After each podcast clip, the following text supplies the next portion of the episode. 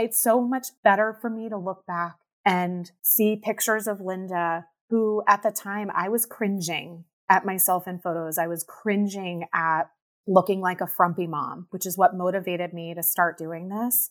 But now I can look at her and be so grateful for her bravery in taking a step for owning her health. Welcome to another episode of the Thriving Over Surviving podcast, where we discuss the ups and downs of our autoimmune diagnoses, but ultimately how we thrive in spite of it. I'm your host, Edie Sahijian. I was diagnosed in 2015 with multiple sclerosis. I've learned a lot about MS in myself over the past few years, but the most important thing I realize is that I am going to live my best life.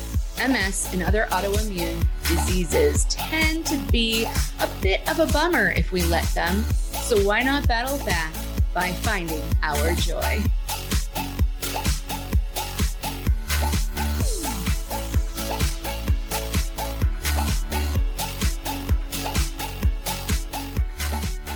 What do you use for a measuring stick for your health?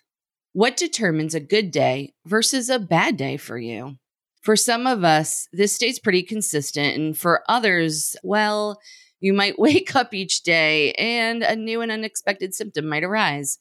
So, regardless of your physical health, I believe a lot of how we feel about all of it relies heavily on our perspective. I don't know about you guys, but I love personality tests. So in high school, I think that's when it started, and I would do all those Cosmo quizzes, and I'm still obsessed with them. But now let's turn it to the adult portion of this conversation. So when I'm at work, I do a lot of those kinds of things for everybody to get to know each other. And I love to learn about myself and how I'm different or similar to others I interact with. It allows me insight into our interactions and perspective. That's one reason I believe knowing and understanding your core values is an integral piece in the decisions that we make to shape our lives. So, if you are like me, you have done all the tests and quizzes and things. So, if you've heard of True Colors, I am gold, which is organization, things like that, making lists. I'm also green. I love to collect all the info and grow my knowledge with the strength finder test see i told you i love all these things above all i am futuristic so again loving to plan see the big picture and where my decisions are going to take me in the myers-briggs assessment i have the least common personality type i know it was so weird to get my head around that I am an INFJ, which means I seek harmony and I am a devoted helper and supportive companion. I'm always seeking a deeper meaning and purpose in life. Well, my guest today, she mentioned to me that she's an Enneagram 2, and I had no idea what that was. So I had to investigate. I could not believe that I hadn't heard of this. So, first off, there are nine main types of Enneagrams, and she is a number two, which is a considerate helper, which coincides perfectly with her core value of caring. Linda Ryan, after her diagnosis of multiple sclerosis, she determined that she would not allow MS to define her. No limitations. Linda's other core value is health. And this perspective of living out loud has allowed Linda to commit to things she believes help her do that. This wife and mother of two is now the owner of her own consultant company. You can say she's also obsessed with working out. She is determined to thrive in life and helps others to do the same. Let's chat it up with Linda. Thank you so much for being here with me today. Thank you for having me. Goodness. We're excited to chat with you. It's so great to meet people through mutual connections.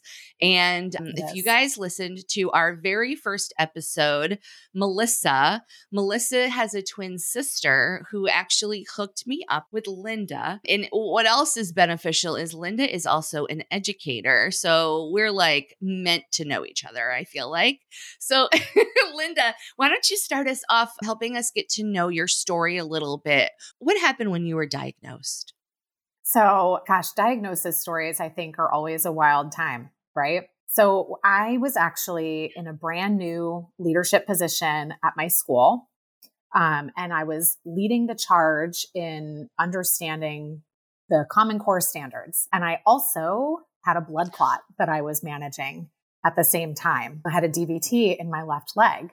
And so, fast forward, um, have to do two days of training in front of my entire school building. And at the same time, was leaving to go on my lunch break to get my finger pricked and check my blood levels and all that because we had not quite figured out what my medicine management was looking like. And that day, I was driving to school and everything went numb on the left side of my body.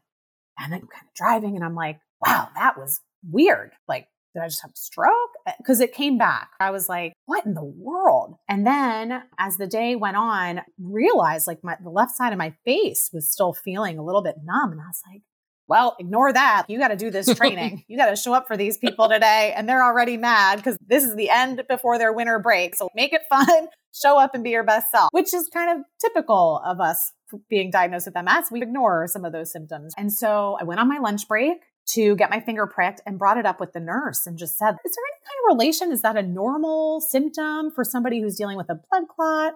And she was like, No, like you need to go be seen, go to urgent care or whatever. And get to urgent care, explain what happened. And a physician in the office tells me I'm having an anxiety attack. Hmm.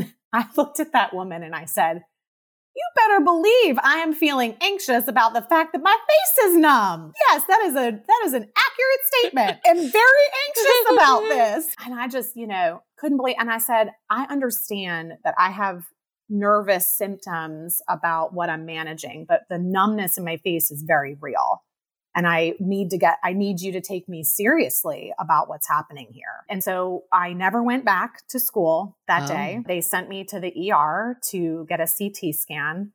Um, and my now husband was my boyfriend at the time. He had to come get me because my car had a flat tire and I could not get myself to the ER. The comedy of errors here. Um, here we go. Um, it was such a Jeez. wild day. And of course, the CT, can- CT scan came back with nothing. And the the recommendation was, well, you know, the good thing is your CT scan is clear, so you know, follow up with the neurologist if it if it persists. I'm like, does nobody think this is a big deal? Like my face is numb. And luckily, just a few months prior to that, we had gone on like a, a youth outing through our church and met another couple and the husband was a neurologist. Mm. And I thought, I know a neurologist. Like, I should ask him what needs to be done about this because I had never experienced any of that mm-hmm. before. Uh, so I did. I, I, reached out to him and he was like, come in, let's get you seen. And he did all of the tests, you know, did a sugar test, a salt test, all of that on my tongue, you know, was feeling, poking, prodding, and sent me off for an MRI. And, you know, this was winter break during school. So MRI comes back and he explains to me that there are lesions on my brain and that um, it looks like MS. But because I've only had the one symptom, it would be a clinically isolated syndrome, mm. wouldn't technically be diagnosed as, as MS yet.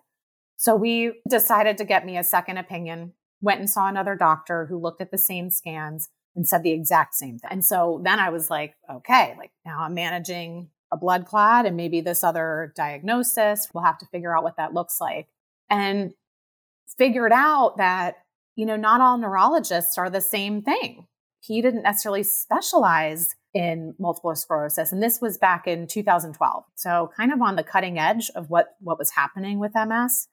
Uh, and so he connected me with, there was one local specialist in our area and he connected me with her who had a waiting list a mile long. And so I had, this was in January that we were kind of now figuring this out and establishing that I had CIS and got on her waiting list to see her in March. Well, in the meantime, in February, I got got up one day and was driving to school and made it to the stoplight and could not see. I was like, "Whoa, like I something's happening. I'm not going to get to I made it home. Luckily, I had barely gotten up the road, did a U-turn, and I was experiencing double vision. So I would look at something and I would see two of them. And uh, that was that was scary. it's hard, I think, for a vision symptom to be part of your MS, along with everything else, but it's certainly scary when your vision gets messed up. And so I ended up going on steroids to manage that symptom. The numbness I had been living with and it was fine. But with that, of course, we wanted to see if steroids had an impact on adjusting what was happening with my then active lesion. And we figured out that it was on the back of my brain stem and it was impacting my muscles that moved my eyes together. So the muscle that was helping my eyes track together was not working at the same time. Um, but it took weeks to clear up. so my mom came down. She lives in Pennsylvania. I'm in Charlotte. And she would drive me to work every day. And I would go to work and see two people or see, you know, two word documents and stuff and keep going. Just dealing with it just dealing with it, going to an infusion center. Mm. Which, which for the steroids, which was a really hard experience because in that moment, you shift from being the person who runs in someone else's honor to being the person that people run for. That's a really hard moment to make that shift because certainly like I did plenty of 5Ks for other people. I always supported somebody else whether they were a personal friend or even just the concept that people are experiencing disease and I want to be there to support them. And then all of a sudden, like I'm the reason that people are coming together and planning to do a 5K. And so being, being in that infusion center, I think was a turning point for me to realize just how scary this disease could be. And yet at the same time, did not want that to stop me either. I care deeply about my identity as an educator, my identity as a fun person. And so I was also navigating like, how do I manage this and not let it stop me? And, you know, luckily I, the steroid infusions did clear up that particular symptom. Life got a little bit back to normal. You know, the numbness in my face doesn't impact speech for me or anything like that. It's just, just impacts how well I can feel on this side. And then I, you know, got in with my neurologist and started treatment. Had to make some decisions about being, uh, having to do injections. We, you know, we had, we landed on doing Copaxone to start and was also managing a blood clot. So we had to kind of get some things cleared between two doctors on can I stop the current treatments for the blood clot so that I can start injections and see how this mild treatment, the mildest treatment on the block, right, is going to impact my MS. Wow. Yeah. So that's a lot to even consider. And because you're such a driven human being, you know, you want this kind of thing to stop you. I was in a similar situation and I basically ignored my MS for a little bit, a couple years.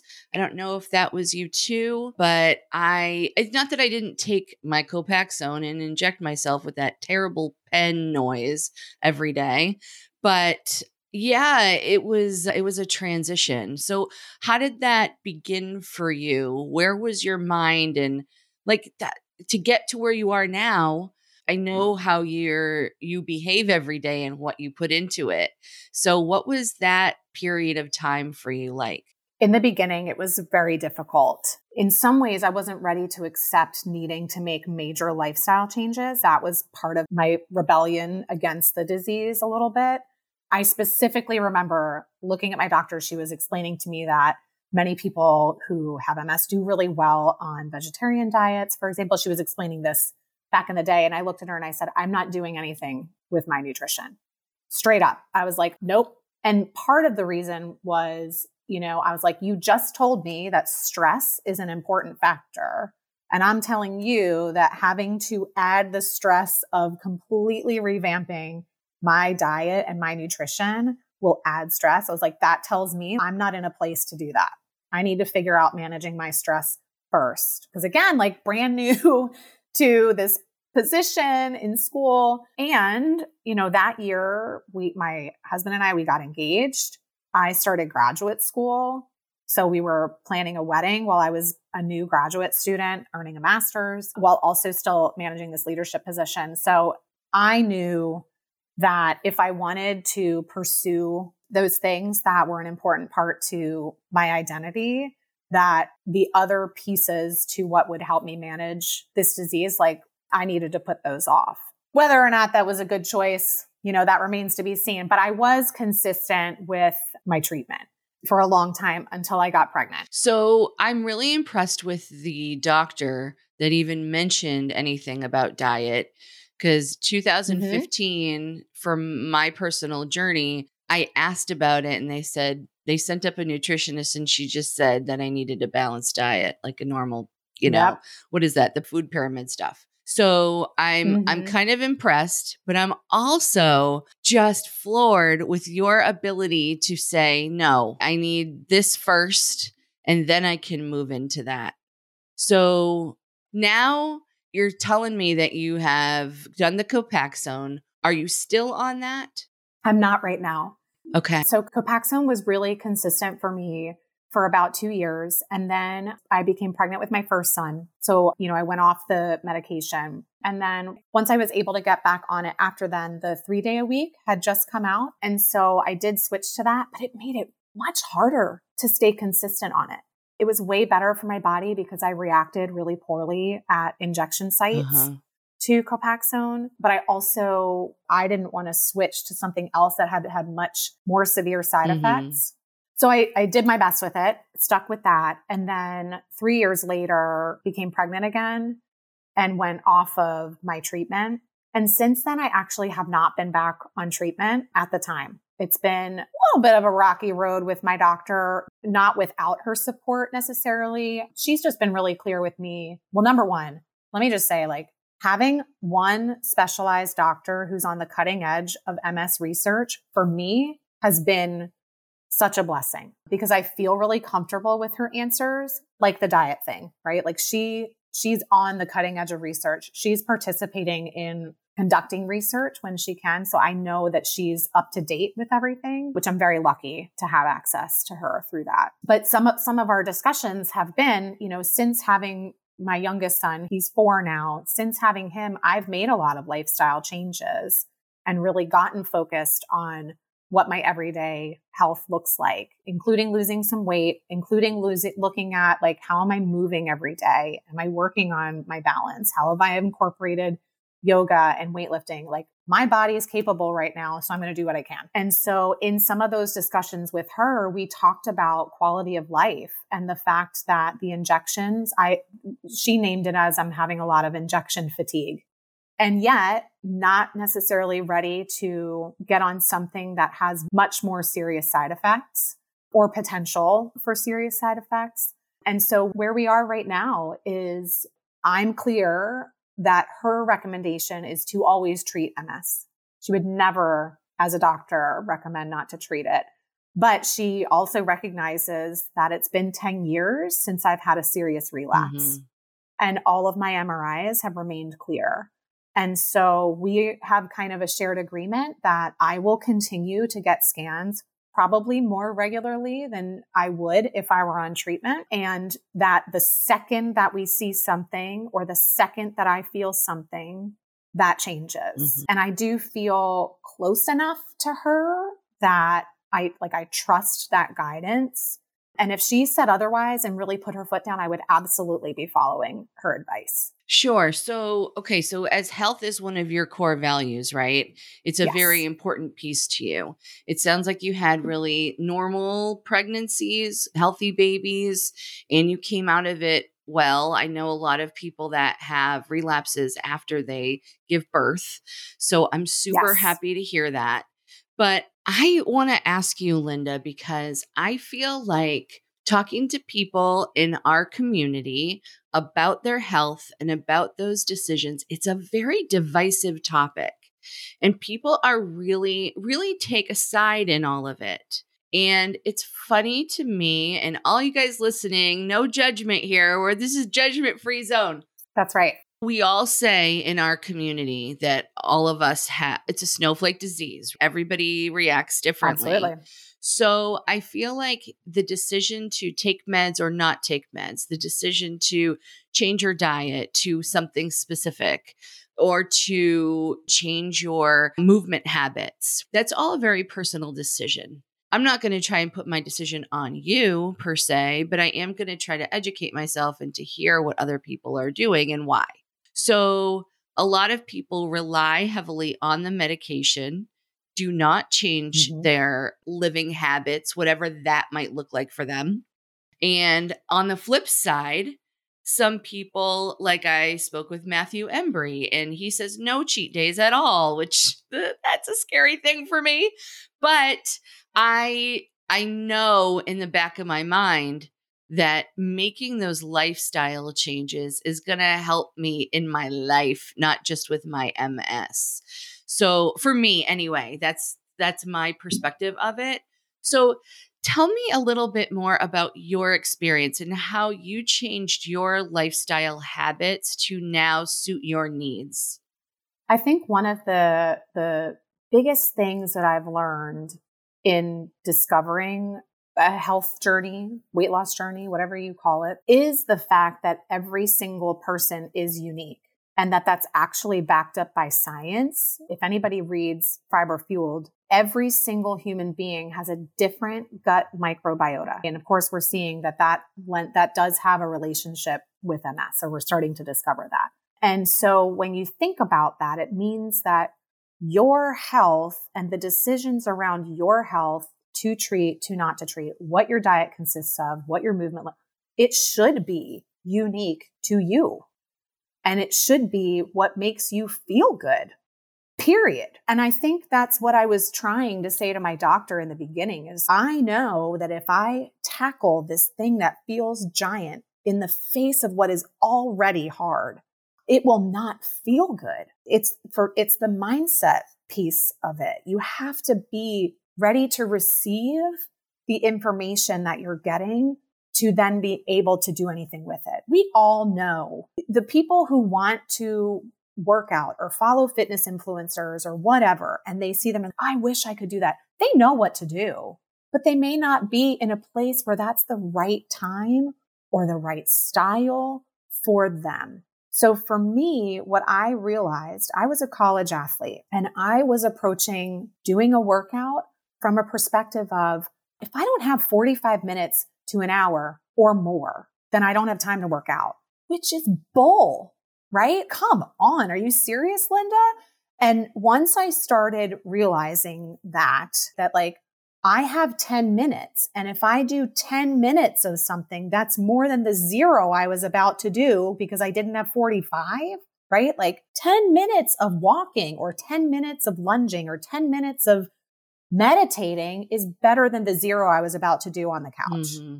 And so when that mindset started to shift for me, I found myself realizing this is my mantra something is more than nothing. And that's a mathematical fact. Right? Yeah. Something's more than that. I'm a literacy person, but as my friend Rob says, we are all math people, and, and mathematically that is sound, right? So, what I discovered for me, I found Beachbody resources, which are at home workouts. I don't have to leave my house. And for a busy mom, right, that's an important factor for me. Having a commute was no longer a good match for me in terms of taking ownership of my health having time to go on a four mile walk on the Greenway was no longer a good match for my life and the way I wanted to live it. So having access to at home workouts that give me 20 to 30 minutes of cardio, weightlifting, bar, whatever that program looks mm-hmm. like has been a perfect match for me. And then the tools that they have for nutrition taught me enough about food and what types of foods I'm putting in my body with a focus on whole foods, with a focus on real food. And am I looking at how much is processed? Am I looking at how much sugar maybe is in something because it's everywhere and we're all sugar addicts, right? Like it just helped me make that shift. Now, in the beginning, I was a little bit over obsessed and bought into diet culture, mm. very frankly, in the beginning. I wasn't necessarily doing it for the right reasons, but I am so grateful that even though I was not in the right mindset about why this health was important to me, I'm so grateful that I found those tools and got myself into a routine and spent time understanding what I was learning from the nutrition. Because now, four years later, I understand what I can be doing and how that fits into actually living my life. I no longer say no to pizza. On the weeks that things ebb and flow, I'm very aware of why the scale is fluctuating. And I'm like, that was an intentional decision and I'm okay with that. And it's also set me up to love myself for where I am now and love who I was when I started. It's so much better for me to look back and see pictures of Linda, who at the time I was cringing at myself in photos. I was cringing at looking like a frumpy mom, which is what motivated me to start doing this. But now I can look at her and be so grateful for her bravery in taking a step for owning her health. And so now I'm 40 and I'm in some of the best shape of my life. I feel in control of my life, which I think is a really important thing in the face of an unknown disease, right? I don't know when the next lesion is going to pop up.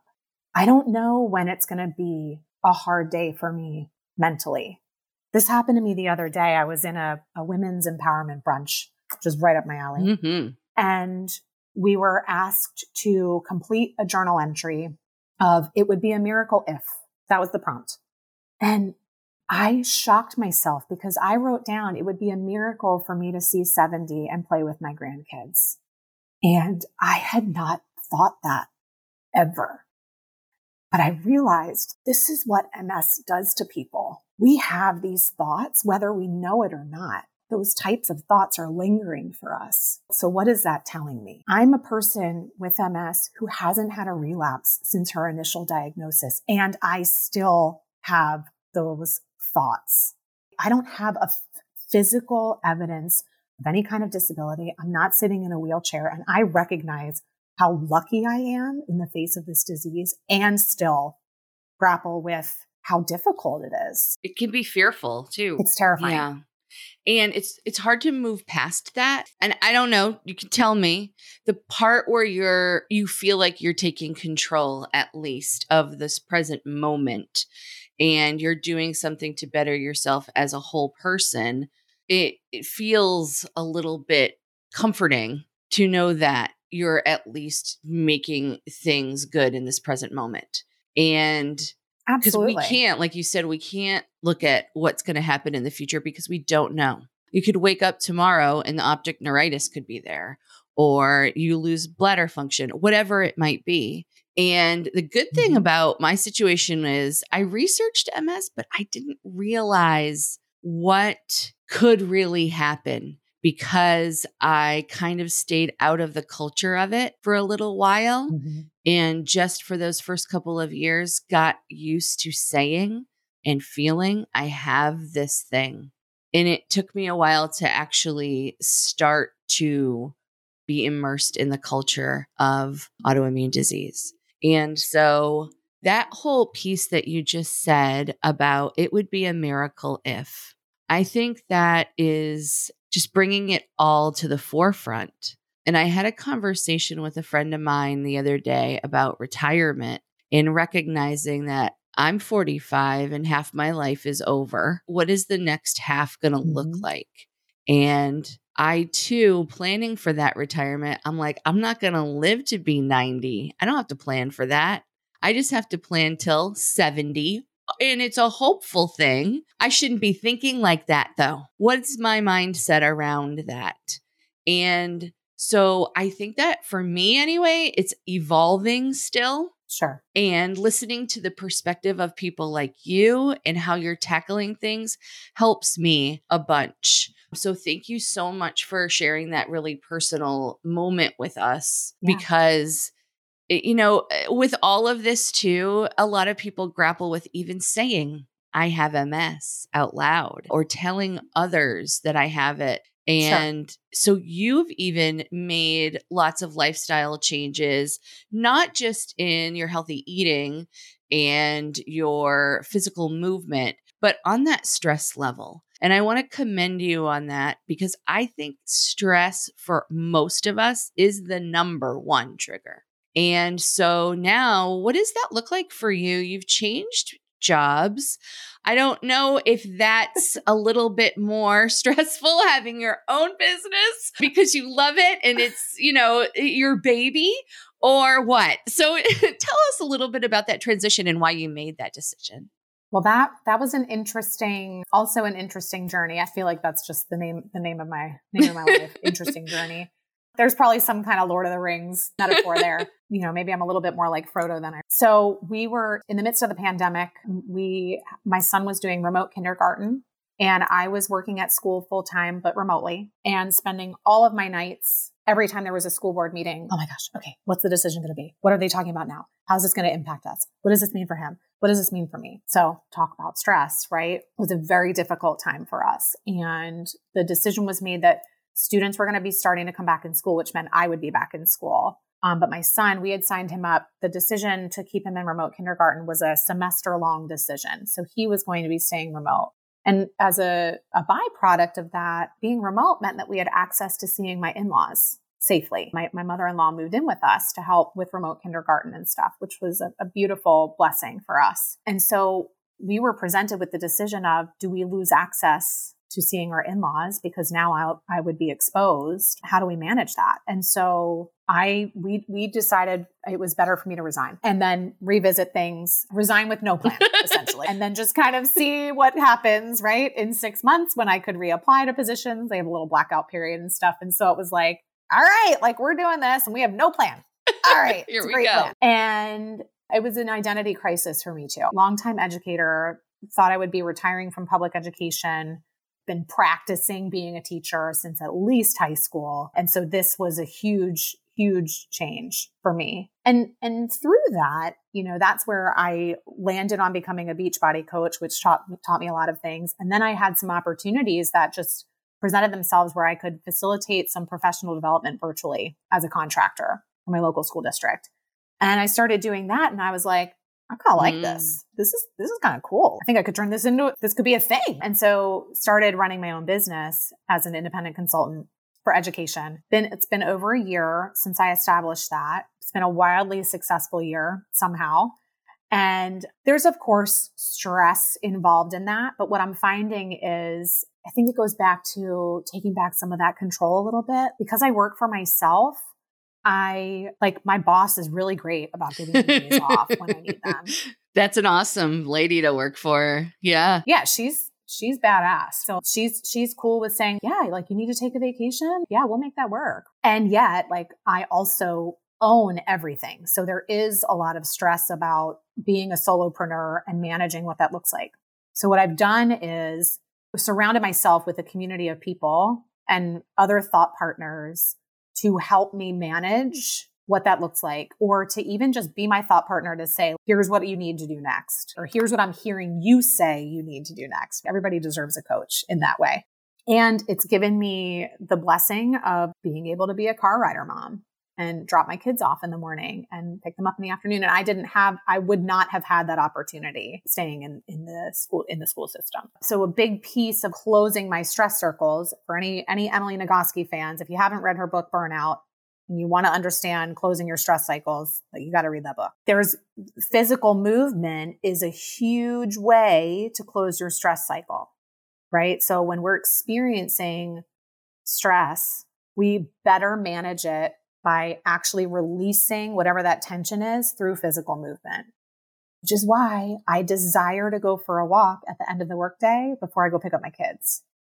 Because it actually, it helps me release and clear my mind as well as just like my, whatever tension has built up in my body. It's the same thing as a good cry. I cried last night because I was super stressed. I said to my husband, I was like, I think I just need a hug, which I'm not a hugger. So he, he like made that happen real fast because he is. and I was like, I think I just need a hug. But like that cry helped release it. I think it's mm-hmm. really important that we learn to tune into our bodies in that way.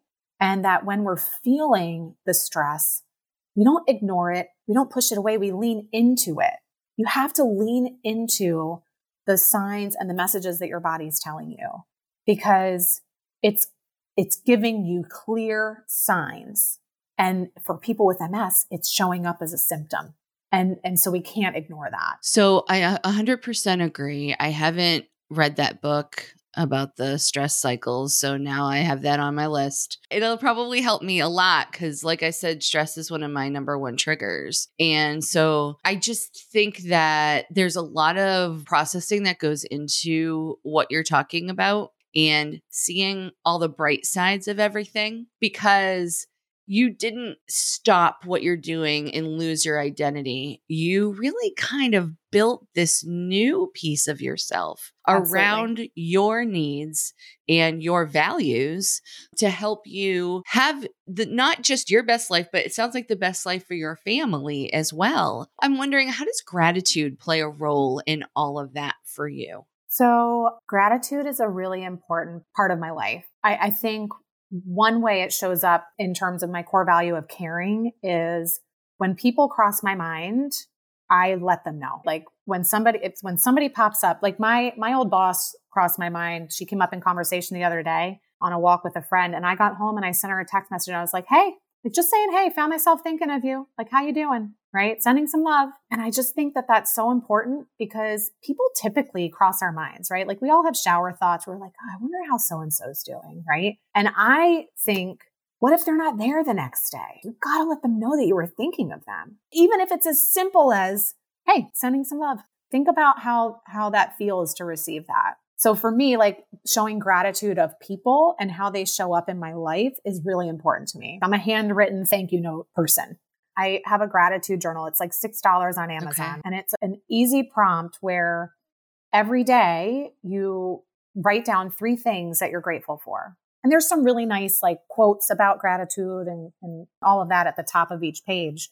But it's like every two pages is a week and there's three, three lines for what you're grateful for. So I start off my day writing that down. Morning routines are much easier for me than nighttime routines. Like many people end their day with gratitude. I can't do that. My nights like once the kids are in bed, I don't even know what happens. I black out. so incorporating it in the morning is an important habit stack for me. And what I've found is because I started doing that, I look for that which I'm grateful for before I write it down. I'm looking for that throughout the day because I know tomorrow I'm asking myself, what am I grateful for? But even sometimes in my gratitude journal, like I'll, I'll write, well, number one, like it's okay to repeat things. It doesn't have to be different gratitude every day. And so because of that, it's created this perspective where like I'm always looking for the bright spots in something even if it's just to have the accountability of being able to write something down and not wake up the next day and be like, what am I grateful for? Mm-hmm. You know, but also I'll even write down,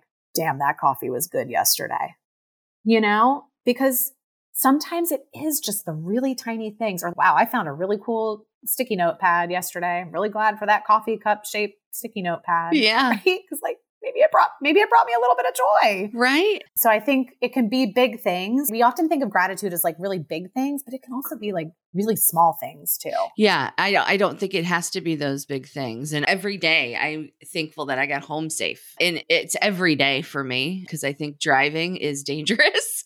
and so yeah. I make sure to say that out loud that I'm grateful that I even got home. And so it doesn't matter what it is, as long as you're focused on the positive things that are going on. I mean, we don't need to not reflect on the other things that maybe are hindering us from success, but living in that positive place, I think just makes your whole perspective change. And so Absolutely. I know you have a very intriguing tattoo on your shoulder. Can you show us that? Take her out. I'll take her out. I wanted to just we'll let her we'll let her yeah. out in the wild. Sorry, I got chilly. I yeah. got chilly. I wanted to ask you about this. So that is it's a tiger, right? Cheetah. Cheetah. Cheetah. And where does that come mm-hmm. from? So so this is Tabitha. Hi, Tabitha. Um, and for any Glennon Doyle Untamed fans, they will know Tabitha. She is the, actually, let me pull up. Here's a good picture of her from oh, Glennon's journal. So Tabitha is, Glennon tells the story of Tabitha who lives in a zoo and Glennon's at the zoo with her daughter and they put on this display where there's a pink bunny on the back of a vehicle and they put Tabitha on display chasing it to show her prowess, show her skills off to all the people. And at the end of that display, she ends up like on the top of a mountain. And Glennon's daughter asks about this and says, Mommy, why do they make her do that? It's this whole metaphor of you're being put in a box and you were meant to be untamed. Mm. And so this regal looking picture of a cheetah is really just about like, down with the patriarchy, down with society's expectations of you. You deserve to live life untamed. And so for me, this tattoo is a representation of that. I mean, clearly, obviously, it's Tabitha, but also, how am I remembering that I'm a GD cheetah? Mm. This is my reminder that I'm allowed to be that. And so when I find myself maybe living in the box a little bit or down in the dumps about, you know, what society expects of me or what I expect of myself, even, it's no, stop. You can be a cheetah and to heck with everything else, right? Go after it. Yeah, I love that. Now I got to read two books. Is that what you just told me? Oh my goodness. Well, th- she has a journal. So if you don't want to read the book, you can always journal along with the book. I see. That? That's actually sounds lovely because I need to get into that a little bit more because my gratitude right now is very much just out in the universe. I'm not solidifying it. I'm not having a record so I can go back and if I'm struggling one day, I can go back and say, oh, yeah, remember these other things that you're grateful for and all this flourishing things in your life. Now, I will say, so my gratitude journal, if you go back and look at the dates, it's not every day.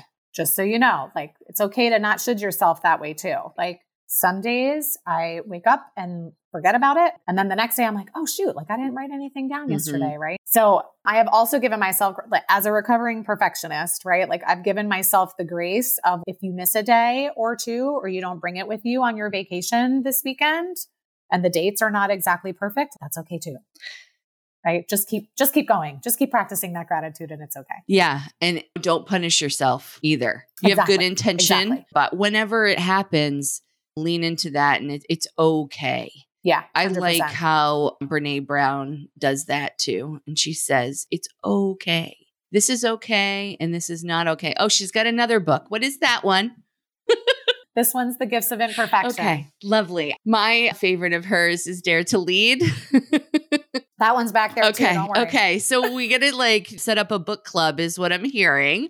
I'm down. Whoever wants yes. to join, let us know. Love that. We'll be we'll be setting that yes. up shortly, I'm sure. And I like that you. Well, I don't like that, but I hear you saying that you're a former perfectionist, recovering, and yeah, that's a thing too, because it's hard to even yeah. show gratitude for anything if you're always striving for more. And Absolutely. that's a that's a real thing too and i certainly fall in that boat. So you've given me a lot of things to think about today linda. So okay let's let's kind of review. Shift from being the person that runs for others to being the person that people are running for. That is a really big shift. Focusing on managing stress first quality of life above all else.